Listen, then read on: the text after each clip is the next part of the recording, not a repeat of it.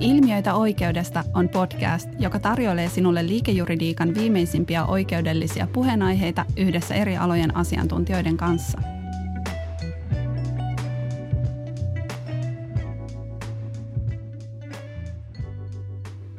Hiljattain viime aikoina ollaan koronapandemian johdosta niin huolestuttu siitä, että EUn rahoittamat koronarokotteet on viivästynyt siinä valmistuksessa ja tästä on syntynyt sitten paljonkin yhteiskunnallista keskustelua siitä, että onko, pitäisikö tähän jollain tavalla puuttua ja onko meidän lääkepatentteja suojaava patenttilainsäädäntö tässä nyt sitten jollain tavalla esteenä tälle sille, että, että saataisiin tehokkaasti sitten tuotettua näitä kehitettyjä koronarokotteita. Ja me haluttiin tehdä tästä podcast ja mä kutsuin Ben Rapinojan tänne Boreniuksen yksi IPR-partnereista ja, ja tota, ennen kaikkea niin lääkepatentteihin erikoistunut osakas meillä. Tervetuloa Ben.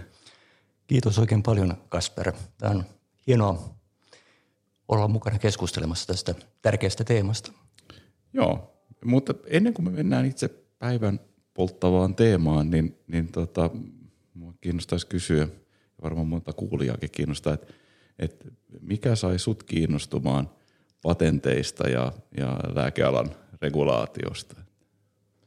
Oho, se olikin hyvä kysymys. Tästä et varoittanutkaan.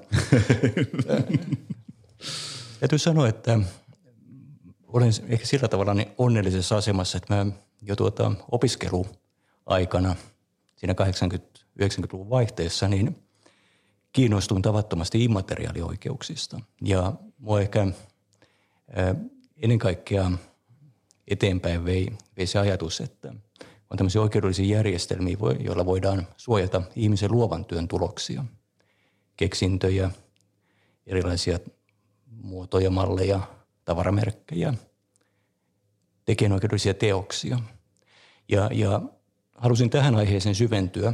Kollegat, tai anteeksi oikeastaan opiskelutoverit, kyllä silloin jo totesivat ja ehkä hivenen varoittivatkin, että aihe oli hyvin moderni ja, ja vaikutti hyvin epätodennäköiseltä, että alalta löytyisi mitään työtä juristille sitten, mutta en antanut sen häiritä, koska oli suuri kiinnostus tätä alaa kohtaan. Ja – pääsinkin sitten tähän graduseminaariin ja, ja, ja tuota, kun eri aiheita jaettiin, niin muistan kyllä hyvin, että olisin ehkä itse halunnut kirjoittaa aiheesta tietokoneohjelmien tekijänoikeus, mutta vierustoverini oli sitten minua nopeampi ja hän sai sen ja meidän, meidän tuota, ohjaajamme, josta sitten tuli professori myös tuota Helsingin yliopistoon, kiitos hänelle vielä – tästä, niin hän sitten suositteli mulle sellaista teemaa kuin keksintöjen patentoitavuuden edellytykset. Ja, ja totesi, että Benhän voisi kirjoittaa tästä, tämä on kyllä oikeasti mielenkiintoinen aihe. Ja, ja vaikka tämä ei ollut nyt sitten ihan se suunnitelman mukainen, niin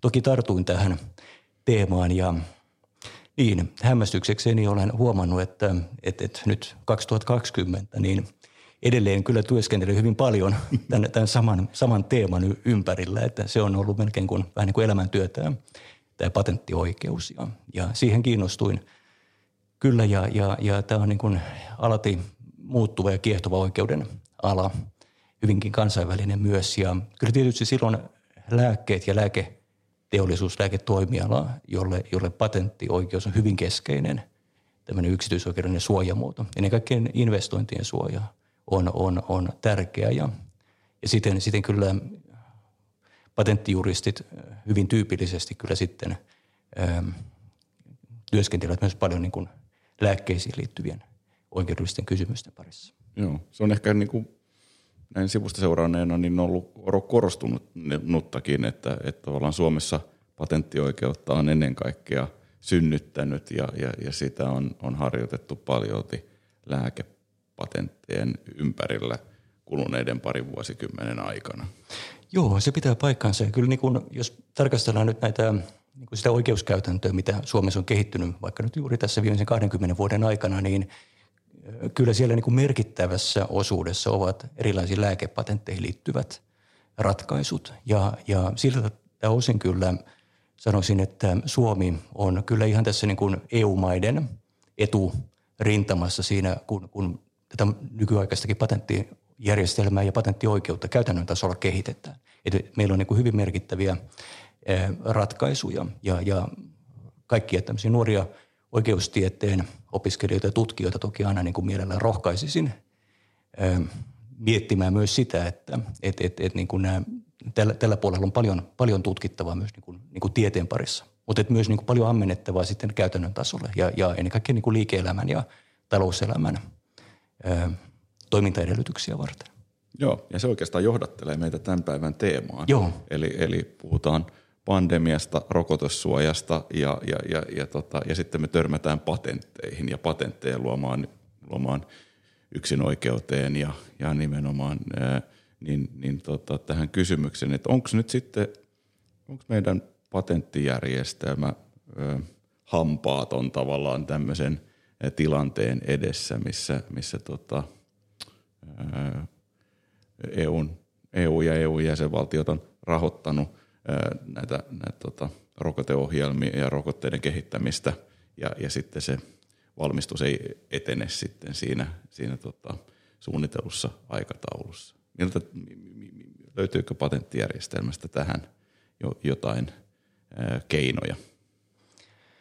Erittäin hyvä ja ajankohtainen kysymys. Ja toki, tokihan tietysti kun tätä niin, niin kuin rokotteiden saatavuutta ja niiden kehittämistä ja, ennen kaikkea valmistamista, mikä nyt sitten tällä hetkellä lienee se pullonkaula tässä näin niin kuin eurooppalaisessa eh, kontekstissa, niin kun sitä tarkastelee, niin nämä, nämä koronavirusrokotteet on tämmöisiä biologisia lääkkeitä. Ja, ja olen nyt itse puhutaan vain niin oikeudellisen alan asiantuntija, mutta, mutta on ymmärrettävää, että tämä valmistusteknologia ja valmistusmenetelmätkin ovat hyvin vaativia ja yleisesti kaiketi on ollut niin, että rokotteisiin liittyen sinänsä valmistuskapasiteettikin Euroopan unionin alueella on suhteellisen keskittynyttä ja, ja ehkä rajallistakin. Että se asettaa tietysti omat rajoitteensa. Mutta sitten tämä tärkeä kysymys, että estääkö, mihin viittasit Kasper, että estääkö tosiaankin sitten tämä patenttien tuottama yksinoikeus jotenkin tätä hyödyntämistä. Ja, ja tuota, tältä osin on hyvä muistaa se, että, että itse asiassa patenttilaissa Euroopan maissa ja ennen kaikkea tietysti myös Suomessa on, on lainsäädännön tasolla ollut tämmöinen pakkolisenssimekanismi. Eli, eli ihan meilläkin Suomessa kansallisessa patenttilaissa on erityiset säännökset tämmöisestä niin kuin pakkoluvasta. Ja, ja tuota, niissä on keskeistä se, että, että, että erityisen merkittävän yleisen edun vaatiessa on mahdollista tuomioistuimesta vaatia tämmöistä pakkolupaa, pakkolisenssiä, ikään kuin saada hyödyntää sitä patentilla suojattua keksintöä tai, tai vaikka valmistaa sitä lääkettä. Vaikka patentin haltija ei tämmöistä lupaa olisi antanutkaan. Ja, ja tämä on semmoinen tietynlainen mekanismi, joka varmaankin ö, joustavoittaa tätä järjestelmää. Et, et meillä on niin kuin kuitenkin tämmöinen niin kuin mahdollisuus olemassa, että jos asiat menisivät hyvin ö, eris, erikoisiksi siten, että olisi pakko saada hyödyntää tiettyjä patentteja, niin silloin voidaan tämmöisen oikeudellisen prosessin kautta hakea pakkolupaa. Ja se, mikä on niin kiinnostavaa tätä yhteiskunnallista keskustelua ää, silmällä pitäen, on, on se, että meiltä nimenomaan sieltä oikeudellisen järjestelmän piiristä löytyy ratkaisuja tähän näin, ja, ja tota, mikä tarkoittaa ehkä myöskin sit samalla sitä, että kun oikeudelliseen järjestelmään ollaan kaukaa viisana jo istutettu tämmöisiä ratkaisun avaimia, niin, niin silloin se kynnys sille, että poliittisesti lähdettäisiin niin kuin puuttumaan yksittäiseen tilanteeseen, niin, niin, niin rima sille kasvaa. Kyllä joo, näkisin tämän ihan samalla tavalla. Ja kyllä varmasti voi sanoa, että, että lainsäätäjä on ollut kaukaa viisas Suomessa ja, ja, ja yleisemminkin Euroopassa, kun on luotu tämmöinen järjestelmä, että oikeastaan niin kuin tämä toimeenpanomekanismi on luotu ja sitten tämä on delegoitu tuomioistuin laitoksen ratkaistavaksi. Ja, ja se erityispiirrehän näihin tyypillisesti näihin pakkolupa-asioihin liittyy, että, että yleensä edellytetään kuitenkin, että sitä pakkolupaa hakeva taho, joka nyt tämmöisessä niin kuin koronaviruspandemia kontekstissa voisi olla niin kuin valtio tai, tai julkinen laitosorganisaatio, viranomaistaho, niin, niin on kuitenkin pyrkinyt ensin vapaaehtoisiin kaupallisiin neuvotteluin sopimaan tämmöisestä lisensiointijärjestelystä. Mutta jos tämä jostain syystä ei onnistuisi, niin, niin on kumminkin tämmöinen mekanismi käytettävissä. Sillä taisi olla joku tietty aikaraja tai minimi, minimivelvoite, ja se varmaan on pieni haaste sitten tämmöisessä kiireellisessä pandemiatilanteessa. Kyllä, joo. joo ja, ja tuota, tästähän on esimerkiksi tämmöinen Euroopan unionin komission asetus, joka liittyy, se on annettu vuonna 2006, ja se oikeastaan liittyy tähän aikanaan tähän Afrikan kehittyvissä maissa vallinneeseen ja vallitsevaan hyvin, vakavaan HIV kautta AIDS-ongelmaan. Ja, ja tuota, tähän liittyen 2001 maailman kauppajärjestön VTOn ministerineuvostossa annettiin tämmöinen Dohan julistus liittyen, liittyen juuri näihin immateriaalioikeuksiin, jossa annettiin vahvistus siitä, että, että kehittyvillä mailla ja kehitysmailla pitää olla mahdollisuus saada tämmöinen pakkolupa maahantuontiin, esimerkiksi patentilla suojattujen tämmöisten niin kuin HIV kautta AIDS-lääkkeiden osalta. 2006 annettiin EUn komissio asetus tähän liittyen. Siellä on määritelty tämmöinen 30 päivän velvoite tästä niin kuin neuvotteluajasta. Ja, ja tässä on nyt tietysti se semmoinen ikään kuin testaamaton kysymys se, että et, et, et jos mietittäisiin ihan käytännön tasolla, että et Suomessa niin markkinaoikeuteen tehtäisiin eh, hakemus, sen vaikka sitten tekisi joku viranomaistaho, jossa vaadittaisiin sitten niin kuin tiettyihin, tiettyihin tuota, eh, rokotteita koskeviin patentteihin pakkolupaa, jotta niitä saadaan sitten tuoda, tuoda tuota, maahan eh, tämän, tämän niin kuin patentin tuottaman yksinoikeuden estämättä, jos patentinhaltija ikään kuin hypoteettisesti semmoisen vetoaisi, niin, niin tämmöisen prosessin pitäisi olla markkinoikeudessa todella nopea. Että et ei voida ajatella, että siinä kestäisi noin vuosi.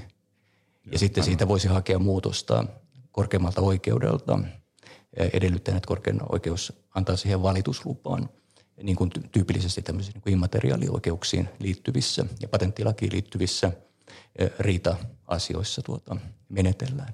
Et, et, et siinä mielessä tämmöinen, tämmöinen niin ratkaisu pitäisi tuomioistumista tulla lähestulkoon tämmöisen niin turvaamistoimiprosessin kaltaisesti ihan muutamissa kuukausissa. Mutta kuitenkin antaen patentin haltijalle mahdollisuuden luonnollisesti tulla kuulluksi ja vastata tähän asiaan.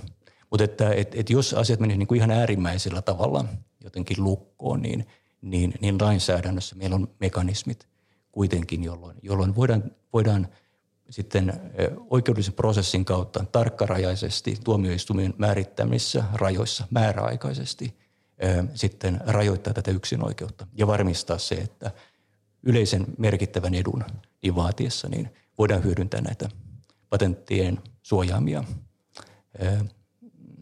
lääkeaineita. Aivan. Eli, eli tota, yhteenvetona niin, niin patenttijärjestelmä ei, ei, ei, ei tässä ole ole sillä tavalla rikki, että, että, tota, että sieltä ei löytyisi ratkaisuja tähän. No miten jos katsotaan sitten tätä valmistuspuolta, miltä siellä se, se tilanne näyttää ja, ja miten se jäsentyy? Kyllä joo, ja tämä on varmaan niin kuin, sillä tavalla niin kuin totesit ja niin kuin tuossa just puhuimmekin, niin ehkä niin kuin käytännön tasolla sillä tavalla niin kuin suurempi, hankalampi kysymys, että et, et, et, tällaisten biologisten lääkkeiden valmistaminen ei ole – yksinkertaista ja, ja, ja tuota, ää, niin kuin tiedämme näistä tietyistä rokotteista, niin, niin se, jo, se yle, yksinkertainen kuljetuslogistiikkakin on hyvin vaativaa, koska, koska lääkkeet pitää tietyissä hyvin kylmissä, ää, kylmässä ympäristössä kuljettaa. Mutta, mutta tietysti on, on hyvä, jos, jos tämmöisiä sopimusjärjestelyjä löytyisi, jossa esimerkiksi muut lääkeyhtiöt voivat sitten myös valmistaa, valmistaa näitä, näitä rokotteita. Ja meillähän on nyt julkisuudessa toki niin kuin tietoa, että, että eräskin iso kansainvälinen lääkeyhtiö on ilmaissut halukkuuttaan ikään kuin ö, myös valmistaa sitten tuota, näitä, näitä tärkeitä rokotteita, jos niin kuin nämä varsinaiset ikään kuin myyntiluvan haltijat eivät, eivät niin kuin pysty niin tarvittavan suuria määriä tekemään. Mutta tämä edellyttäisi tietysti, että, että niin kuin asiasta sovittaisiin. Ja toki siinä on sitten tämä, tämä yleinen tämmöinen niin kuin näkökulma, jos mietitään niin kuin lääkkeiden valmistaminen Euroopan unionin alueella, niin tässä tulee tietenkin se mielenkiintoinen tilanne, että, että, että meillähän on Euroopan unionin alueella ja oikeastaan Euroopan patenttisopimuksen jäsenvaltioiden alueella, kattaa laajemmankin alueen, niin, niin hyvin vahva patenttisuojan taso – ja, ja tämä on toki ollut se niin kuin tavoite ja, ja tahtotila niin kuin siinä mielessä, että et, et, et tämä kannustaa lääkeyrityksiä tutkimukseen, tuotekehitykseen, kehittämään uusia lääkkeitä. Ja, ja näin saadaan nämä määräaikaisia yksinoikeuksia sitten tuota, tämän tutkimustyön tuloksiin, eli, eli näitä patentteja. Mutta jos on tämmöinen niin sanottu tuotepatentti, joka, joka koskee ja suojaa vaikka tiettyä molekyyliä – niin tiettyä lääkeainetta, niin, niin tuota, se tehokkaasti kyllä silloin antaa yksinoikeuden kiertää kolmansia osapuolia, muita tahoja valmistamasta myös tätä, menet, tätä, tätä lääkettä. Ja, ja tämä ehkä on sitten omalta osaltaan johtanut siihen, että nämä, nämä lääkkeiden valmistusketjut, nämä tuotantoketjut on, on hyvin kansainvälisiä ja, ja, ja tuotanto on paljon sitten myös Intiassa, Kiinassa, EUn ulkopuolella. Ja, ja nyt, nyt kun meillä on tämmöisiä huoltovarmuuteen ja kansanterveyteen liittyviä kysymyksiä, niin toki nousee silloin nyt, nyt tämä ihan uudelleen tämä kysymys, että, että pitäisikö tätä niin kuin jollain tavoin pystyä ikään kuin tähän niin kuin, niin kuin vaikuttamaan siihen, että tämä, tätä niin kuin valmistumismahdollisuuksia olisi ää, niin kuin joustavammin. Joo, jo ennen vuosi sitten, kun, kun herättiin tähän pandemiaan, niin silloin juuri nämä huoltovarmuuskysymykset laajemmin, mutta ehkä ei, ei niinkään lääkkeiden, vaan enemmänkin suojavarusteiden ja tiettyjen lääkinnällisten laitteiden osalta nousi, pintautui hyvin kiisoksi yhteiskunnalliseksi keskusteluksi, mutta että se, se sama asia linkittyy tässä näin, että silloin kun ollaan normaalitilanteessa globalisoituneessa maailmassa, niin, niin asiat rullaa aika, aika lailla huomaamattoman sujuvasti, mutta sitten kun kansalliset valtiot ehkä – tulee paljon poliittista painetta priorisoida omia intressejä, niin silloin saattaa syntyä haasteita tällä, tällä saralla. Kyllä, kyllä ja tämä on mitä suurimmassa määrin nähtävissä tällä hetkellä. Ja, ja toki ehkä tässä tulee mieleen se, että et, et, EU-tasolla ja, ja, ja monet valtiot käyttää hyvin merkittäviä tutkimusmäärärahoja ja, ja, ja siis niin kuin käyttävät niin kuin näiden rokoteohjelmiin ja, ja uusien rokotteiden kehittämiseen, uusien lääkkeidenkin kehittämiseen. Silloin tietenkin ehkä herää se kysymys, että voisiko niin kuin näitä niin kuin ennakoida tämän tyyppisiä asioita. Muistan sen kevään, keväänkin tuota, tämän, tämän hyvin valitettavan ja vakavan tilanteen. Että. Ja, aivan, ja, ja myöskin se, mitä tuossa aika, aikaisemmin keskusteltiin tästä patenttijärjestelmän näiden poikkeuksien hyödyntämisestä, niin siinäkin saattaa olla tämmöisessä – kriittisessä pandemiatilanteessa se aikataulutekijä on, on semmoinen asia, että jälkikäteen näitä on vaikeampi hoitaa, mutta, mutta juuri se, että mitä voisi ennakoilta tehdä. Kyllä, kyllä, ehdottomasti näin. Ja, ja, ja usein, että, että kun tämä tämmöinen niin kuin kriisi materialisoituu, niin sitten oikeastaan pitäisi olla jo täysin niin kuin selvä näkemys ja selvät mekanismit, minkä pohjalta tehdään. Ja, ja, ja toki varmaan yksi niin kuin tärkeä, tärkeä niin kuin prosessi on se, että kun, kun tästä niin kuin nykyisestä tästä koronaviruspandemiasta – on selvitty toivottavasti piankin, niin, niin tuota, monilla eri tahoilla, niin, niin elinkeinoelämän näkökulmasta kuin, kuin julkisen sektorin tutkimus, tiedeyhteisön näkökulmasta niin kuin keskusteltaisiin, että miten voitaisiin ikään kuin, niin kuin välttää niin kuin vastaavien tilanteiden to- toteutuminen. Ja tietysti silloin juuri tämä tämmöinen, että niin kuin tutkimusyhteistyöhön liittyen, että pitäisikö niin kuin esimerkiksi, jos, jos sitten yliopistojen ja valtion kautta merkittävästi käytetään rahaa tiettyihin hankkeisiin, niin pitäisikö siinä olla sitten niin jonkinlaisia kehittyneempiä sopimusjärjestelyjä, jopa tämmöisiä jotain, sanoisiko tämmöisiä niin kuin yhteisyritystyyppisiä ö, konstruktioita, joilla, joilla ikään kuin varmistettaisiin semmoinen niin kuin parempi ö, kontrolli ja, ja niin kuin disponointi mahdollisuus ikään kuin tämmöisiin kehitettäviin vaikka rokotteisiin. Mietin ihan, että Tämä voi olla vähän ehkä liiankin radikaalia, mutta eh, niin kuin telekommunikaatiosektori, kaukoviestintä, sillä, sillä puolellahan on, on hyvin voimakkaasti puhutaan tämmöistä niin kuin standardi, patenttistandardeista, patenttipooleista. standardi-essentiaalipatenteista, joita voidaan yleisesti sitten hyödyntää tiettyjen kohtuullisten ja oikeudenmukaisten lisenssisopimusehtojen täyttyessä. Et pitäisikö ihan miettiä niin kuin out of the box ja, ja jotain niin kuin tämän tyyppisiä elementtejä niin kuin toisilta sektoreilta, jotta me voidaan sitten, jos niin kuin tämmöinen hyvin vakava terveyskriisi maailmanlaajuisesti iskee ja, ja, ja niin kuin toistuu uudelleen, että et, et olisi niin kuin näitä, näitä oikeudellisia niin kuin prosesseja ja, ja järjestelmiä niin kuin siihen varautumiseksi. Ja, ja niin kuin juridiikka tietysti niin kuin voisi ehkä niin kuin tarjota jotain niin kuin apuja, niin kuin tämmöisiä niin kuin välineitä niin kuin tähän, tämän, tämän edistämiseksi, vaikka tämä onkin terveyskriisi ja terveydenhuolto ja hoitoala ja, ja lääketeollisuus on ensimmäisenä sinänsä nyt pelastamassa koko maailmaa, jos näin voi sanoa. Joo. Se, mikä tulee myöskin mieleen näihin, näihin IV-tyyppisiin järjestelmiin, jossa kansallisvaltiot tai, tai EU investoi merkittäviä määriä pääomia sen rokotetutkimuksen nopeuttamiseksi, niin, niin voisiko silloin ajatella, että sitä myöskin säädeltäisiin siten, että jos ei se, että silloin tietty performanssistandardi sen suhteen, että kuinka nopeasti se valmistus sitten pitää tapahtua, jos ei se sitten noudata sitä tiettyä, tiettyä tota, aikataulua, niin silloin se antaisi sitten kansallisvaltioille ehkä sopimuksellisia oikeuksia tietyissä puitteissa sitten rinnakkaisvalmistuttaa sitten niitä, niitä rokotteita, jos ei ikään kuin jotta päästään siihen tavoitteeseen, mitä haetaan, että saadaan rokotteet nopeasti ulos. Erittäin hyvä näkökulma ja, ja, ja niin kuin se olisi niin kuin rohkea veto niin kuin siinä mielessä, että et, et, et, et näissä valmistuttamissopimuksissa, joista EU, Euroopan komissio on tehnyt myös niin kuin lääkeyhtiöiden kanssa, niistähän tiedetään niin kuin jonkin verran niin kuin otteita on julkaistu. Aivan. Ja, ja niissähän taitaa kaikissa olla tämmöisiä niin kuin anglo amerikkalaisista sopimuksista tunnettuja tämmöisiä best endeavors-tyyppisiä lausekkeita, joissa ikään kuin sitten lääkeyhtiö pyrkii kaikin mahdollisiin parhain keinoin siihen tiettyyn tavoitteeseen, mutta ei kuitenkaan ole sitoutunut niin kuin näin eksakteihin ikään kuin aikatauluihin tai tämän tyyppisiin tilanteisiin. Ja jos niin kuin olisi enemmän neuvotteluvaraa ja niin kuin tämmöiseen, että, että, että jos niin kuin ne tiettyjä määriä tai aikatauluja ei pystytä noudattamaan, niin siinä on semmoinen, niin kuin, niin kuin, jos semmoinen niin kuin kynnysarvo ikään kuin ylittyy, niin se ikään kuin silloin laukaisisi tämmöisen mekanismin, että voitaisiin ottaa sitten niin kuin kolmansia osapuolia tuottamaan. Niin, niin tämmöinenhän olisi niin kuin, ikään kuin sopimusteknisesti ja juridisteknisesti toki, toki niin kuin, niin kuin looginen ja selkeä mekanismi. Oma kysymyksensä sitten tietysti, että tämä neuvottelukysymys, että miten, miten siihen päästään, mutta oikean suuntainen kyllä ajatus. No jos sitten vedetään yhteen ää, tätä keskustelua, niin, niin tota,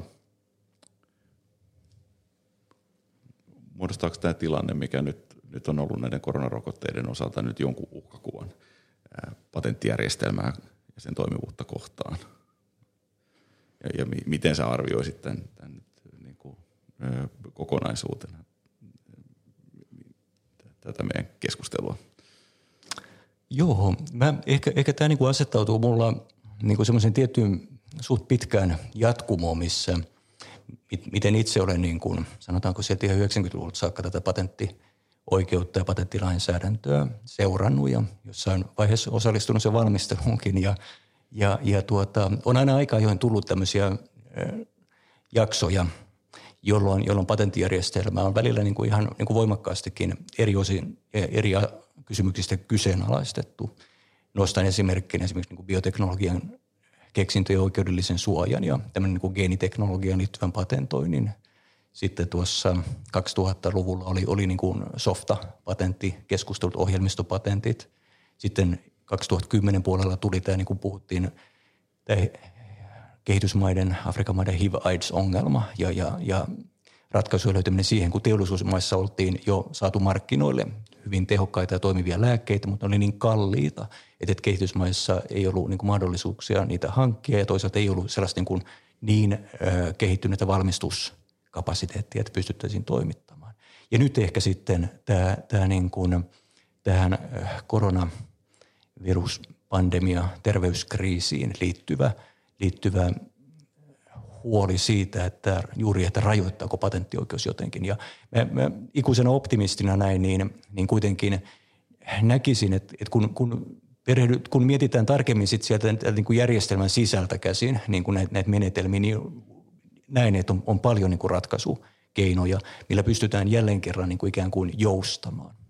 On niin kuin joustavia elementtejä, että, että nämä, tämä mielenkiintoinen pakkolisenssiasia, mistä puhuimme, erilaiset sopimusjärjestelyt, ennakoivat tutkimussopimukset, yhteistyöjärjestelyt ja, tämän tyyppiset. Ja, ja uskon kyllä aika vahvasti ja rohkeinen kyllä olla sitä mieltä, että, että kyllä mä näen, että, että, että niin kuin, tämä, tämä ei ole niin kuin uhka patenttijärjestelmä, eikä patenttijärjestelmä ole uhka myöskään mitenkään niin kuin kansanterveydelle, vaan päinvastoin. Ilman tätä suojaa ja niin kuin yksinoikeussuojaa ei ole insentiiviä lääkeyrityksille kehittää näitä, näitä tuota, tärkeitä rokotteita ja lääkkeitä. Ja patenttijärjestelmässä on aina se niin kuin hyvin tärkeä piirre, että se tekee nämä keksinnöt julkisiksi – ja määräajan kuluttua, niin kuin totesimme, niin nämä, nämä patentit on sitten osa public domainia, että ne on niin kuin vapaasti hyödynnettävissä. Tällä tavalla teknologia, tiede ja, ja tietämys, osaaminen kasvaa. Et siinä mielessä niin kuin näkisin, että et, et kyllä tämä niin kuin patenttijärjestelmä palvelee ihmiskuntaa, jos saadaan niin kuin tällaisissa, tä, tä, tällä, tällä niin kuin, niin kuin, niin kuin korkealta lintuperspektiivistä todeta. Joo, patentti on hyvä tarina. Siellä, siellä on niin kuin ratkaisuvoimaa ja, ja, ja tota, siinä on niin kuin sillä on tärkeä yhteiskunnallinen funktio. Kyllä joo, ja, ja tämä on niin kuin perinteisesti ollut, ollut niin kuin aina tässä niin kuin keskustelussa, että on, on niin kuin tämä jatkuva rajapinta vapaan kilpailun ja sitten yksin oikeuksia, niin kuin kaupallisen monopolioikeuden välillä. Ja se on niin kuin tärkeää, että se, se tota, sitä keskustelua käydään ja, ja, ja nämä rajapinnat tunnistetaan ja että et järjestelmä on joustava ja, ja tuota, tämmöisessä tietoyhteiskunnassa, missä kaikki – alkaa pitkälti perustua teknologiaosaamiseen ennen kaikkea niin kuin täällä niin kuin, niin kuin Pohjois-Euroopassakin, niin, niin kyllä, kyllä varmaan voisin melkein sanoa, että vähän niin kuin laulun sanoin, että, että kaiken takana on patentti, jos, jos näin sallitaan. Mutta tämä on kyllä, pieni... Kyllä sallitaan ja siihen Joo. on itse asiassa hyvä lopettaa. Kiitos Ben. Joo, kiitos. Tätä olisi jatkanut pidempäänkin, mutta lopetetaan tähän. Kiitos paljon. Kiitos. Hei, jos pidit tästä podcastista ja haluat kuulla lisää oikeudellisista ilmiöistä, käy kuuntelemassa myös aikaisemmat lähetykset Spotifysta, SoundCloudista tai iTunesista.